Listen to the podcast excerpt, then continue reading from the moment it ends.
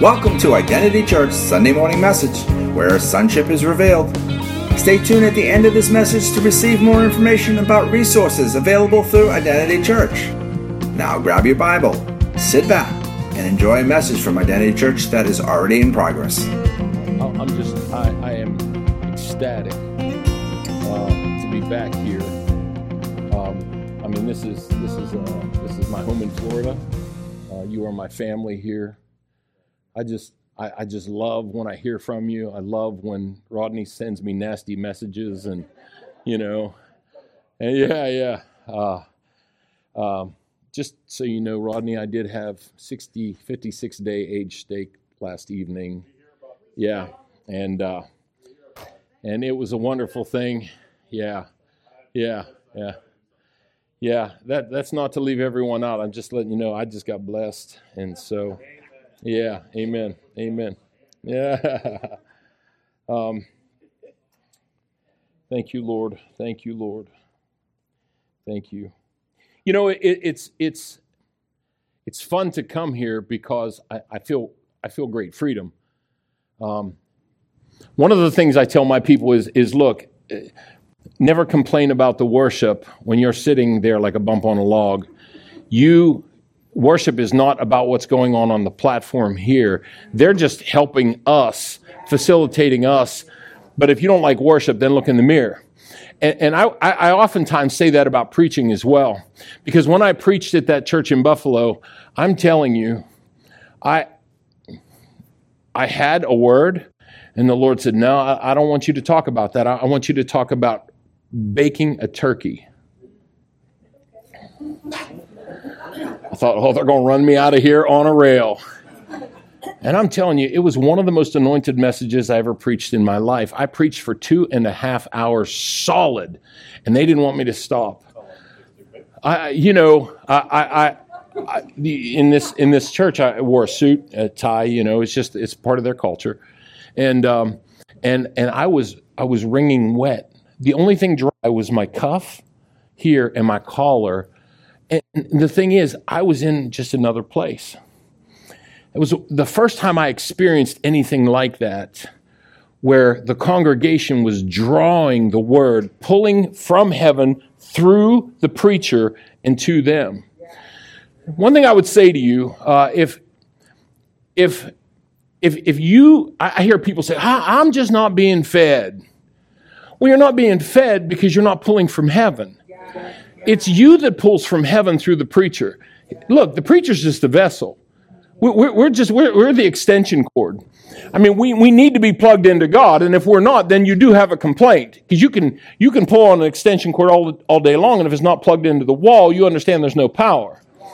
But when the extension cord is plugged into the wall, but you're not plugged into the extension cord, you're not going to get anything. You, you, your, your bread ain't going to get toasted. Are you with me? Some of you need to get your bread toasted. Are you with me? Tell someone, say, you need to get your bread toasted. Yeah, yeah.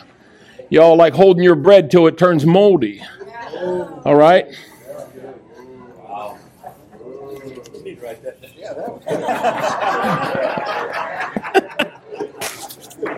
I told you I feel free.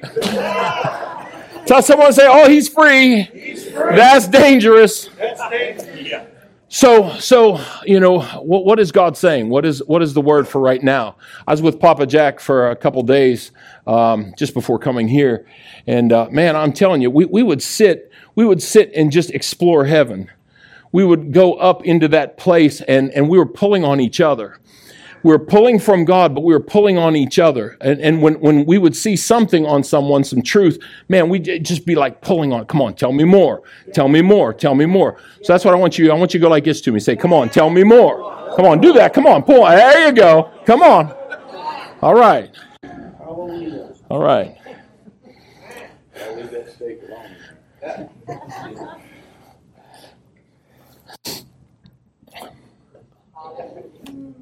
There's, there's a transition that's taking place.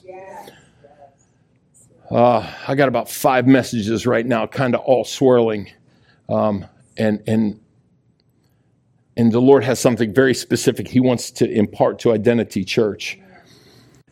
There, but I have to give you a little bit of, of background. There, there's a shift that Jesus is taking the body of Christ through. He's taking us from one pasture field to another. Now, historically, we have seen that take place. We have seen God move his people from one pasture field to another. We, we see, uh, even, even, so I'm going to speak at, immediately after the fall to, to the end of, of time. I'm going to talk about that for just a minute. If we look at that window, that, that created space of time that God said, I'm going to form time. Now, now man messed with it when he brought corruption into time. Okay? And so, so we have to remember that most of what we see in the Bible is, is considering a dysfunctional people and not yet completely functional. So much of what we see in the Old Testament, as well as the New Testament, is not going to be what will be functioning in the closer we get to the end of all things, the closer the bride matures, the less even those things that happen in the New Testament church. Listen, we keep wanting to go back to the New Testament churches. That's what we need to get back to. Maybe God got us from there. And he's pulled us through things. And, and listen, we should not go back to the immaturity of the brand new church. Now, we've made some mistakes along the way, and God has been wanting to correct those, but He's wanting to move us into a place far beyond the New Testament church. I need to say that again. Someone needs to hear that. God wants to move us far beyond the place of the New Testament church. And I, when I say New Te- we're the New Testament church, but I'm talking about in the inauguration, in the initiation of the New Testament church. So Jesus is moving us from one pasture field to another. And we've seen that. We've seen that in different places. We saw that when, when, when you have the fall of man. And, uh, and, and so, and so you have Adam and Eve in the garden, and they're, if you will, in one pasture field. They're moved out of that to another pasture field, right? To another place where God is going to shepherd them. Are you with me? And so they're in this other place, and then you have uh, corruption of the earth, and you have Noah, and then God moves them to another. They have to go through the flood. And there's another way that man is relating to and functioning with God. Are you with me? Okay, and so then you see Babel. And, and you see yet another, another cosmic, another worldly change that takes place on the earth. Man no longer can communicate everyone one to another, but everything's all about miscommunication now. Yes, yes, and you think about that. We would all be in perfect relationship if we communicated perfectly and our hearts were right. But so we see yet another switch, one pasture field to another. So these movings have occurred before. This isn't new. Right now, God is moving us from one pasture to another. And when I when I saw the Lord when He said that to me, I said, "But what what does that look like? I, I want to know. I want to know what that looks like. What does this pasture field that we're in currently look like? What is He moving us to? What are the conditions that it takes to get us from here to there? What does the function look like here? And what does the function look like there? And I think it's crucial for us to understand this because we have to remember what's in between the bookmarks after the fall and, and to the, the complete fruition, the maturity of the bride of Christ What's in between there is, is still dealing with the dysfunction of man. And God is maturing us or growing the bride of Christ to become more and more capable of embracing her bridegroom, becoming more and more like him. Are you with me? We're made in the image and likeness of God. So is it God's intention for us to function with him and become more and more like him? So, so what does that look like? How does he do that? Well, I believe Jesus is our shepherd and he moves us from one place to another. So the pasture field that we've been in as the body of Christ, we've been in this place of, of knowing full well that God provides for all of our needs, right? That's good. How many have had God's provision in their life? You've seen God provide for you. Yeah, tell me something God's provided for you. Mike, what's something God's provided to you? Good, work, environment. Work environment. 401k. Yeah, come on, 401k. Run, baby, run. Yeah, yeah, I got you. Yeah, what's something else God's provided? Yeah? A wife. Did you say a wife? Yeah, you got a good one too. It's my sister. Yeah, yeah, yeah, yeah, yeah. Ted, you had to say yes because you're afraid it was going to get picked up on the camera, and you know. Fantastic. Yes, you do. Yes, you do. Yeah, yeah. And stable job. And stable job. Come on. So we see God's provision. In Philippians 4:19 it says and my God shall supply all of your needs according to his riches in glory in Christ Jesus. Are you with me? Now, it, let's look at that. God will supply all your needs. Say my needs. My needs. According to. Now that, that word according is kind of interesting. It means it means down through. It means it means by the way of. God God desires to provide not just enough. We, we know that God provides more than enough. That is God's intention. But how many of you seen that that hasn't been our experience? Now, wait, I'm going to say that again. Our experience has oftentimes been that God does not provide more than enough. Now, we know that's contrary to what He intends. He isn't making a mistake, He doesn't have an issue. But there's something that has to happen. There's a change that needs to take place that is going to move us from the place of not enough to the place of more than enough. But I think it's even more than that. It isn't just about the stuff that God does. It's the way that we as his sons and daughters are being encouraged to think because he wants us to think with him. Not just find out his thoughts, but to think with him, to even think like him. Are you with me? Uh, I, was, I was talking to Charlie the other day, and, and, and we were talking about employees. And man, some of the most valuable employees we have are the employees that not only have our back, but think like us.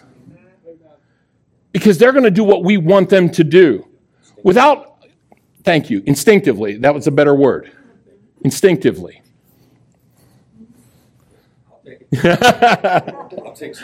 Come on, there you go. Come on. That's good.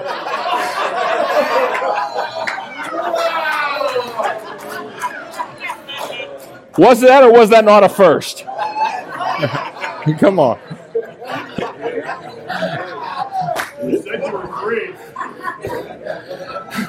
When I said we might team preach, I didn't mean that at all. Uh, yeah.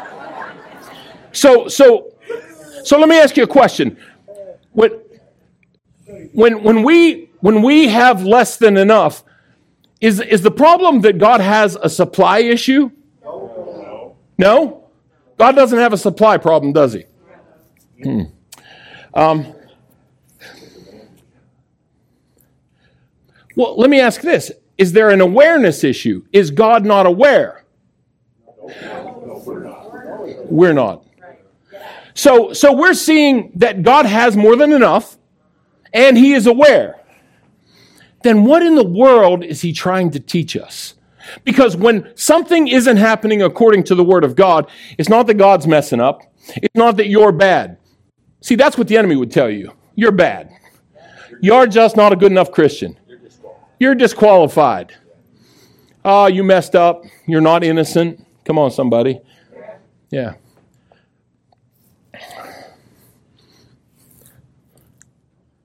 But the issue is not an awareness of God. It's not his supply that's a problem. There's something else that he's trying to lead us into. There's, there's a place that he's wanting to take us from and to because we've been in this place of, and, and even, even when God provides, because there are many of us, our experience is more than enough. It's true. There, there are those of us in the body that we're, we're living in more than enough, and we get that. And so, but see, I don't even think that's where God wants us to be. Having full confidence that I see a need, and then I go to God and I say, God, I have a need. We have not because we ask not, or we ask amiss. And, and so then God provides for our need and we and we bring it to the earth. Now here's how I picture it. This is how I think about it. I believe we, we discover the need on the earth, right?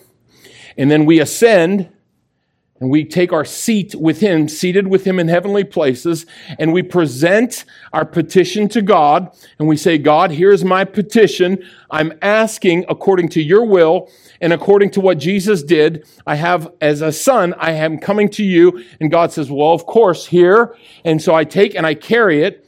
I, and I make the transition from spirit to the natural. And by help of Holy Spirit, I release that on the earth. And so I have more than enough. Now that's better than not enough, but it's still not what God intends. And this shift that God is wanting to do is moving us from this place right here, whether more than enough or not enough. But may I say to you, it is living out of need. We identify a need first. And that isn't how God operates. God never operates out of need. He never moves from lack to provision. He always moves from provision to lack or to the need. I mean, look in the garden. Everything was there. That's what it says. It says that, that it was all there. Here, here's what it says 2 Corinthians 8 9 says this For you know the grace of our Lord Jesus Christ, that though he was rich, that, that though he was rich, he became poor for your sake, so that through his poverty you might become rich. Look, Jesus took on sin that wasn't his. He didn't need to become poor. He became poor because he wanted to take poverty and hammer that thing to the cross where it belonged and put it in, in hell where it belongs and move us out of poverty into the place of more than enough. But he wants us to function and think with God. So, Jesus, being with the Father as he ascended, he was at the seat of all provision. We agree with that, right?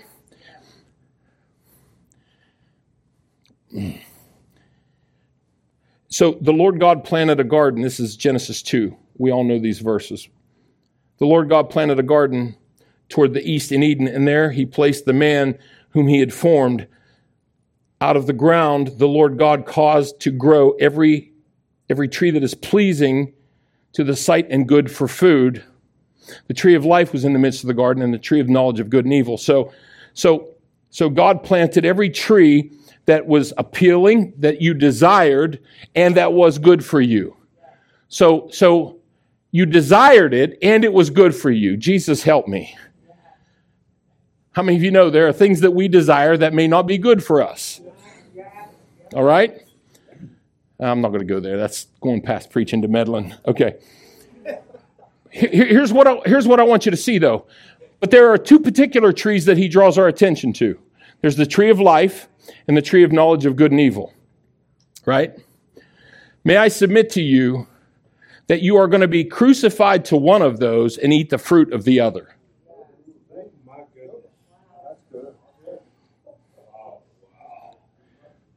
One of those you are going to be crucified to, the other of those you're going to eat the fruit of. Whichever one you're crucified to, you will eat the fruit of the other. If you're crucified to the tree of life, meaning you turn your back to it, then, and, and it becomes death to you, God wants us to walk in abundant life. He wants us to walk in that aionios zoe, the abundant life. That's what John talked about when, when it says, uh, uh, uh, for God so loved the world that he gave his only begotten son that whoever believeth in him should not perish but have everlasting life, the abundant life, the eternal life, the kingdom kind of life. I wrote a book about that called The Kingdom Life. So here's what I want you to see. Whichever one of those trees, look, if you, if you are crucified to the tree of knowledge of good and evil, you turn your back on it, and that has no power over you. Are you with me? The cross was a place of being cursed. The tree was a place of being cursed. And so, so God wants to release us from that curse and eat from the tree of life where everything, everything is there for you before you need it. Hmm. To the woman, he said, I'll greatly multiply your pain in childbirth. In pain, you'll bring forth children, yet your desire will be for your husband. And he, will, there's this thing now. And, and he will rule over you. Then Adam, he said, because you've listened to the voice of your wife and have eaten from the tree about which I command you, saying, You shall not eat from it. Cursed is the ground because of you. In toil you'll eat of it all the days of your life, both thorns and thistles it shall grow for you. You'll eat plants of the field by the sweat of your face. You'll eat, you'll eat bread till you return to the ground, because from it you were taken. For your dust, and to dust you shall return. Here's so so there's the introduction of need there, there's the introduction. I mean, think about it. If you ask the average person out there, what are your biggest problems? They're going to tell you. My marriage needs fixed. I need help with addiction. I don't have enough money. I need a better job. Everything that, that they are experiencing that tells them life is bad is all based on what? Need. But may I submit to you that if the church is needs based, then they don't see a whole lot of difference between what their experience is and what our experience is. I mean, there is there are some within the body who are experiencing more than enough, but it's not more than enough. Everyone should be experiencing that. Are you with me? It, it's what I believe God intends. You say, oh, uh, okay, well, look, let, let, okay, so we're looking at the beginning. Let, let's look at the end. Revelation 22 1. Then he showed me a river of the water of life, clear as crystal, coming from the throne of God and of the Lamb.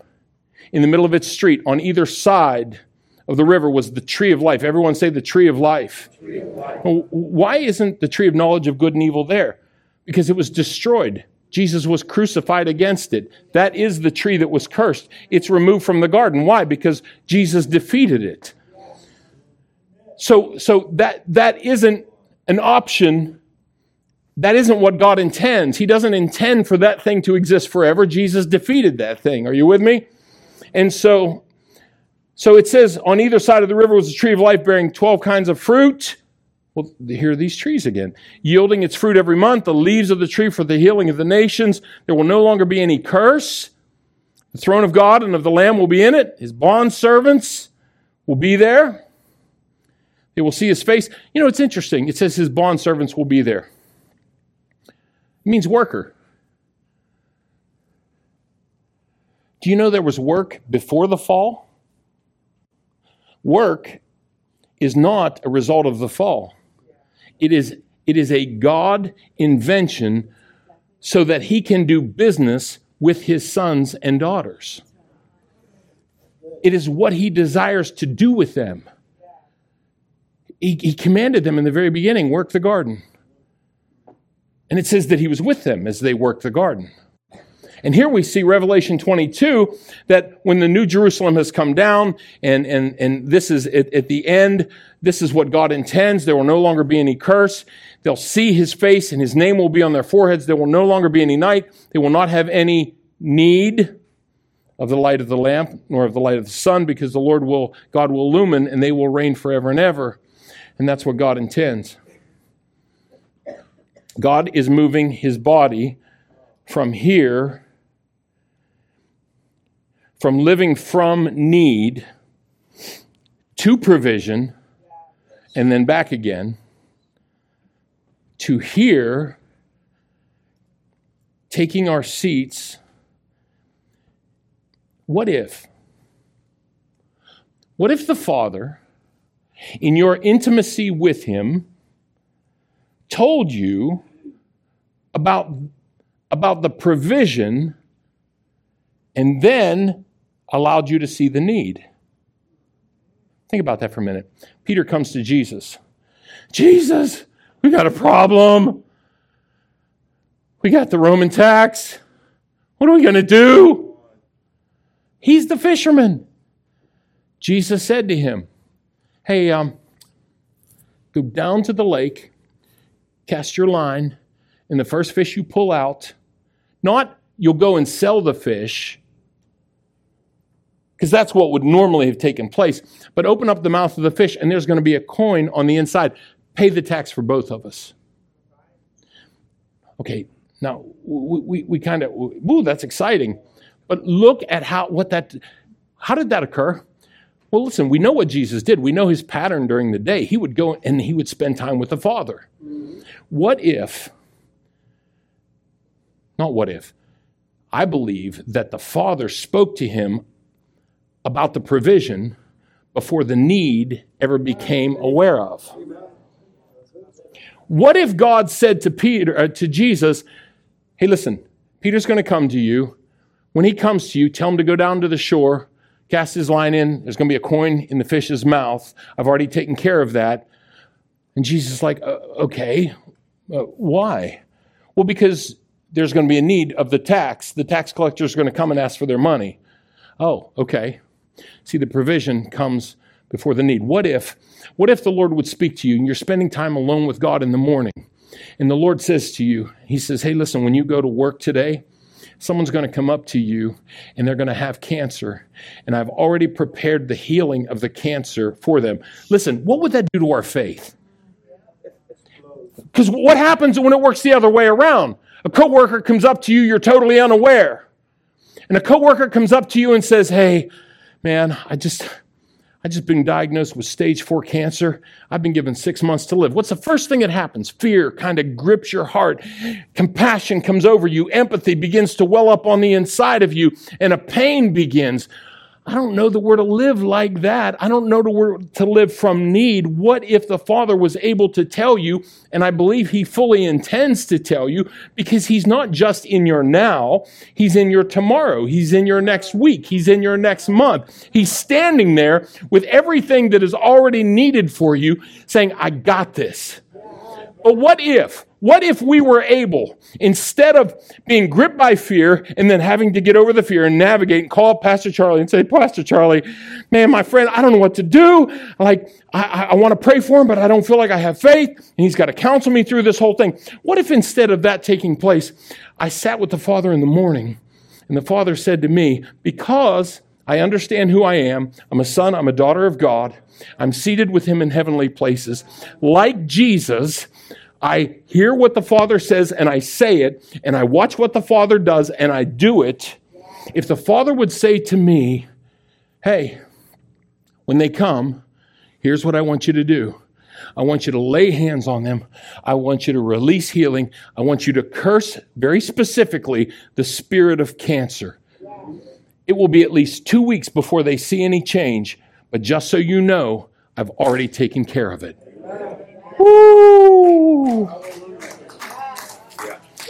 And the just shall live by faith. Faith is the substance.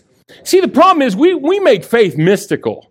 We make it this esoteric kind of wispy kind of cloud kind of thing, like, oh, I have faith, brother.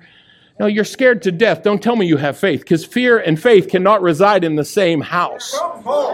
Faith is fear in, I'm sorry, fear is faith in darkness. That the things that the enemy wants to come to pass will come to pass. Why do I have to navigate through fear to get to what God intends? What if God, listen, this isn't for everybody. Because remember, I told you in the beginning, I want to show you where God has us and where He wants to take us, how that's going to function here and, and there, but the condition to get there. Because there's this phenomenon going on right now in the body of Christ. I gave a prophetic word about six, eight months ago on a brother's call, and I saw this very clearly. I saw that there are those who are having, are sitting in their seats of righteousness but because they were unwilling to hold on to the shaking that was going to take place, they were going to lose their seats of righteousness. I'm not talking about going to hell, I'm talking about their position. That's between them and God whether, where, their, where their ultimate destination is. But what I saw is they're losing their seats of righteousness because the shaking was being caused by God moving them out of where they are and moving them up into the next season of what God intends for them. But because they desired where they have been more than they desire where God wants to take them, because they desire to hold on to who they've been instead of grab hold of what God intends for them, they lose their seat of authority. But here's the beautiful thing. There are those who are ready and willing to take those seats of authority that are abdicated by those that God intended. And for those that are willing to ascend to the place that God intends for them, they will get this. So, how is it you go from here to here? Anybody want to know? Let me see your hands. Seven of you. Okay, bless God, that's enough. All right, perfect number. So, how do you go from here to there? What I saw was the ravine that separates these two pasture fields. You understand, Jesus is our great shepherd. He is the head, we are the body. Holy Spirit guides us and leads us, but he is he is he is we are one with him, right? At least we're supposed to be. He desires us from go to from this pasture field and he leads us into the next pasture field. The problem is this ravine is very very very narrow. And the rocks in this ravine are very sharp. Anything that is not who you're supposed to be is going to get cut off. It cannot make it to there. Look, there, there are things that people will fear in that ravine because they're afraid that if I go through there, that makes me extremely vulnerable. And there may be wolves that come. Well, here's what I can promise you there may be some wolves around that ravine, but if the Good Shepherd's with you, you have nothing to worry about. But here is a promise. There may be some wolves around that ravine, but I promise you there will be many wolves in the pasture field that is exempt of the shepherd. And if you remain behind, you're going to get eaten. See, who is it that remains behind? Who is it that doesn't follow the good shepherd? Look, sheep follow the shepherd, goats don't. And what did he say? He's going to separate the sheep from the goats. So, so okay. So that's kind of the picture. But let's let's go back to the tabernacle. I come through the gate in the tabernacle, the temple. What's the very first thing I come to? The brazen altar. The very first thing. What's the tabernacle represent? It, it represents it represents our relationship with God. It represents God's presence around us and in us and through us and, and, and us being with Him and Him being with us. It really represents the gate between heaven and earth. All the way through the Old Testament, even into the New Testament, there are these places, these experiences where anything, it seems like anything that's significant happened, there's always, there's always some kind of smoke or fire or lightning or thunder or loud sound or mighty rushing. There's always these, this supernatural kind of thing that's, that's occurring, right? Man, his experience in these two bookmarks has been largely trying to, to, to get back to the place where we were originally in his presence continually. Are you with me? And, and so that gate, that gate, uh, when Ezekiel talks, Moses is probably a better example. When the people of Israel are, are, are following Moses, and we had what? We had the cloud of what? Smoke and fire. What is that? Well, that's the gate between time and eternity, between the carnal realm and the spirit realm. It's the place that God is, is saying, Come up here. Don't just stay there. Don't, don't live there. Don't live from the need. Don't, don't live from the flesh. Come up here. Live up here. This is where sons and daughters live. This is where we're seated with him in heavenly places. Are you with me? That's why, that's why our spirit ascends and we are, we are with him in those heavenly places. But listen, so So, how do we make the transition between here and there? It's, it's, it's very, it, it's right there in front of us. As you step into the courts, there is the altar. Remember what John the Baptist said Behold, the Lamb of God that takes away the sins of the world. But what did Jesus say to us? What did Paul say to us? We, we must become sacrifices, living sacrifices. How do we get from here to here? We crawl up on the altar. We become the sacrifice. Not in place of Jesus. See, his sacrifice allowed me to be here so I could do this. But this is the sacrifice I have to walk in. This is what a lot of people are struggling with right now. Because, see, they, they want to hold some back. They, they want to go through the ravine, but man, those rocks are sharp, and I can't take all the stuff through that ravine that I want to take.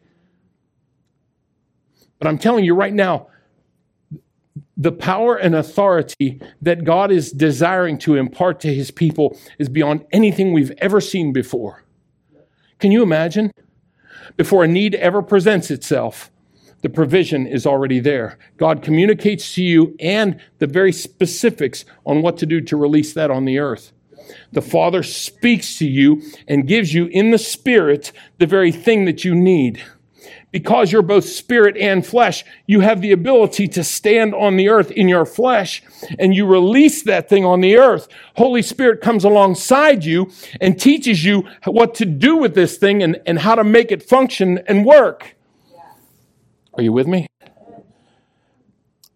But to get there, we've got to go through that ravine, or said a different way, we have to be completely on the altar. Why completely? Come on. We've been living in a season of a lot of grace and mercy. That God has permitted things, that God has allowed the body to, to have this mixed kind of, you know, walk, and He hasn't killed us.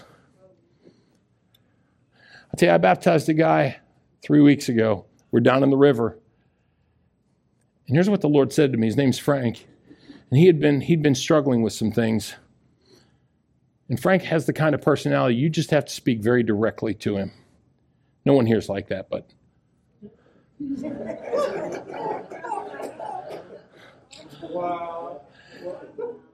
So Frank comes down in the water, and he'd been baptized. He'd been a believer just about all his life. He's been toying around, you know, addiction. He's, he's been dealing with heroin and, and all that kind of garbage, and he just got back with his wife. And right before I baptized him, the Lord spoke to me and says, You tell Frank that if he walks away from me again, I'm going to kill him. Oh, that, that brother, that's just not that's not the Bible. That's not the love of God, really? Really? You know, I heard someone say one time, you know, I just can't get God.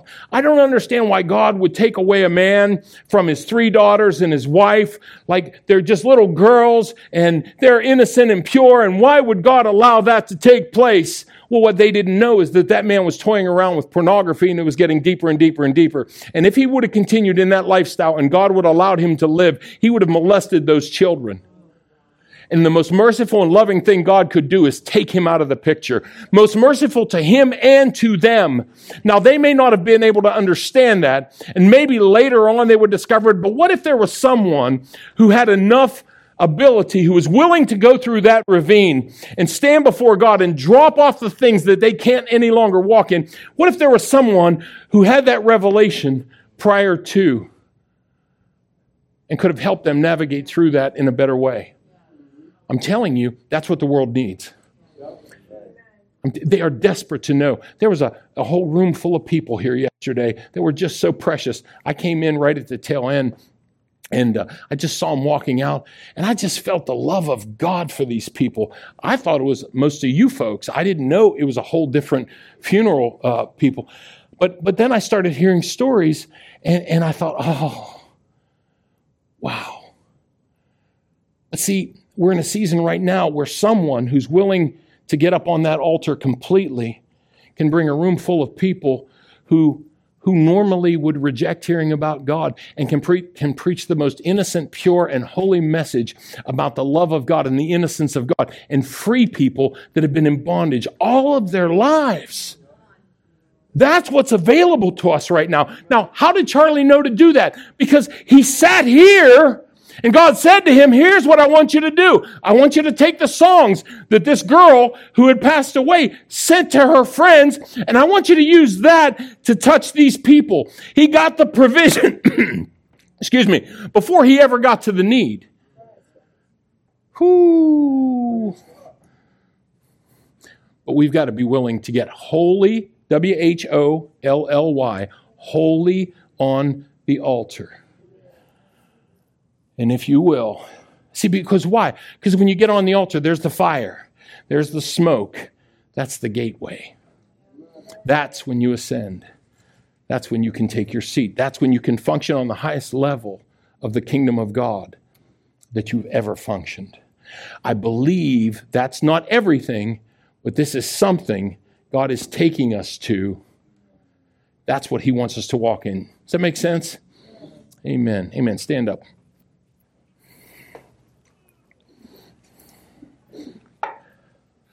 Jesus. She mo kore masato. Yeah. Sweetie, can I ask you, to, or do you have music? Somebody put music on, or somebody play, or something. Somebody hum, whistle. I don't care. Yeah. Yeah. Yeah.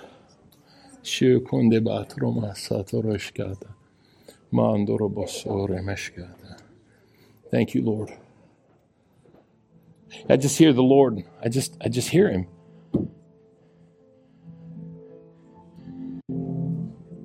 Have I have I have I don't just have a thousand cattle. That's that's just I have all of it. I have every answer you need. I have I have the the conclusion, the solution to every problem. I have every healing for any sickness the enemy can drum up. I have the way to bring each one into my kingdom. I have it all. It's all here. It's all now.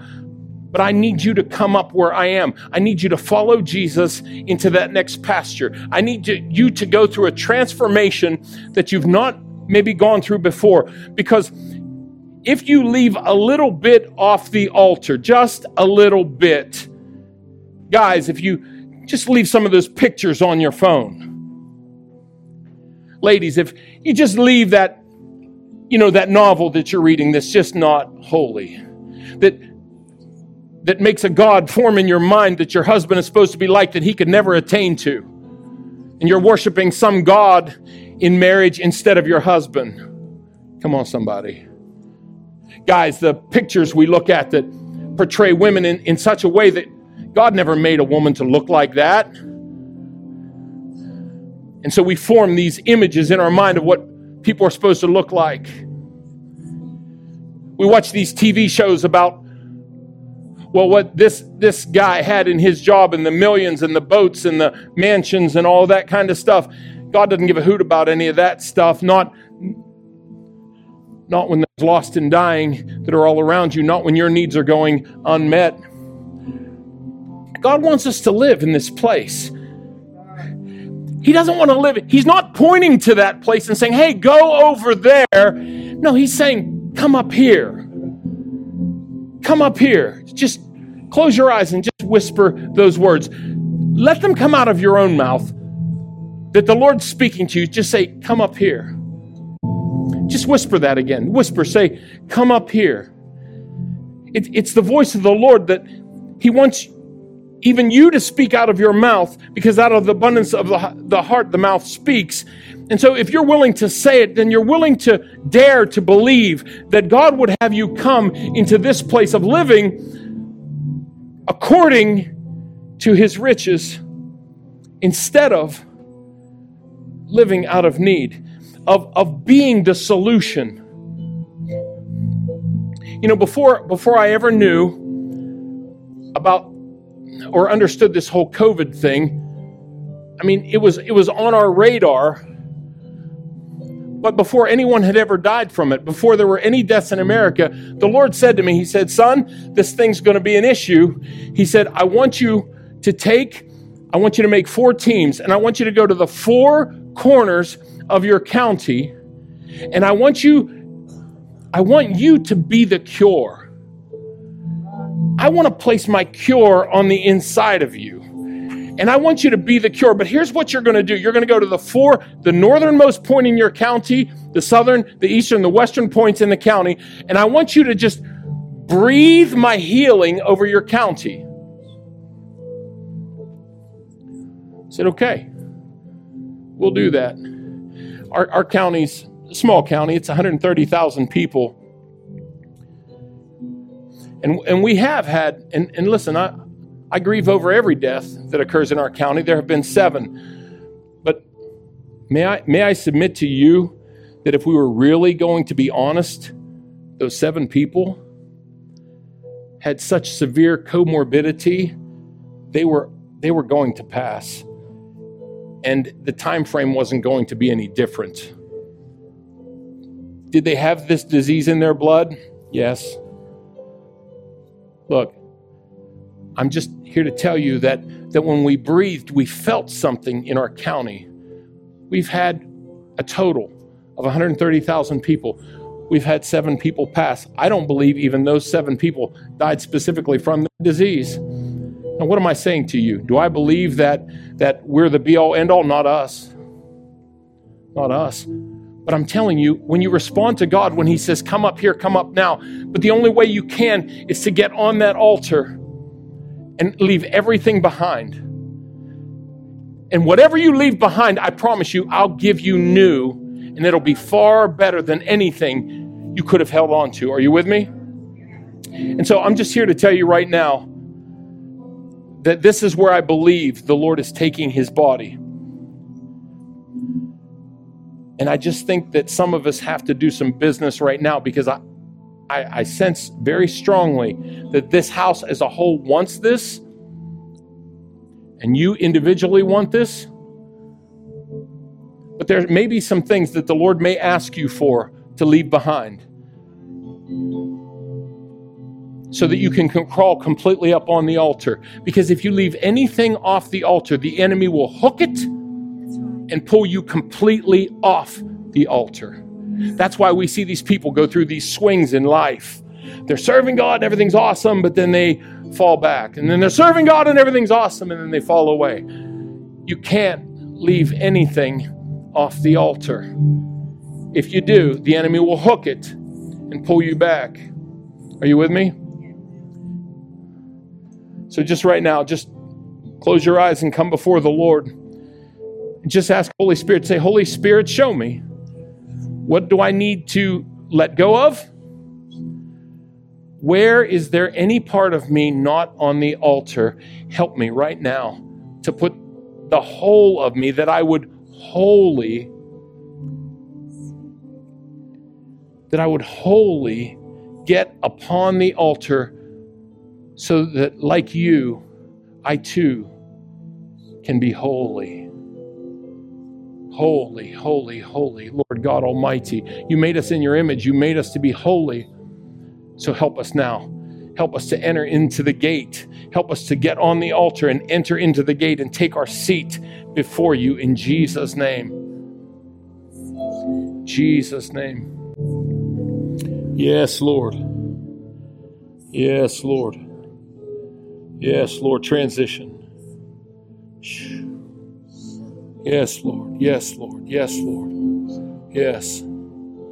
Yes, Lord. Holy, holy on the altar. In Jesus' name. Listen, whatever He showed you, whatever Holy Spirit showed you that just doesn't need to be part of you, just right now give it to Him. surrender it to Him. Don't play. Don't plan on taking it back. But just give it to Him now. It's yours, Lord. It's yours.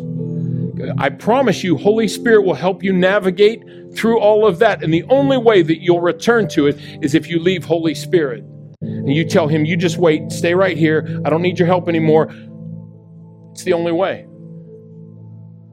It's the only way you'd return to it.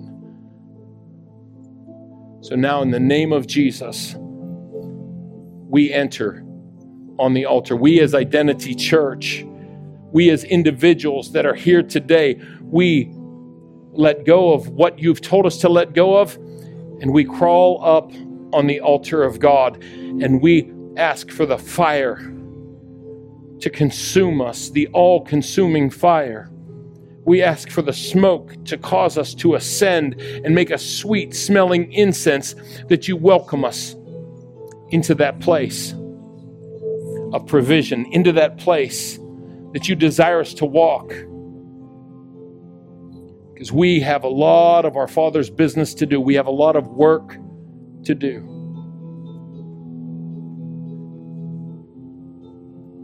But you're putting in our hands tools that we've never had before. In Jesus' mighty name. Amen. Amen. Thank you for tuning into today's message from Identity Church. To know more about us, go to identitychurch.net, where you'll find resources such as a calendar, media, and upcoming events. You may also download an app for your mobile device from the Apple App Store or Google Play. Then, from your mobile device, you can hear our messages, read from the Bible, take notes, connect with us on the social media, and even pay your tithe. Again, thank you for tuning in to today's message from Identity Church.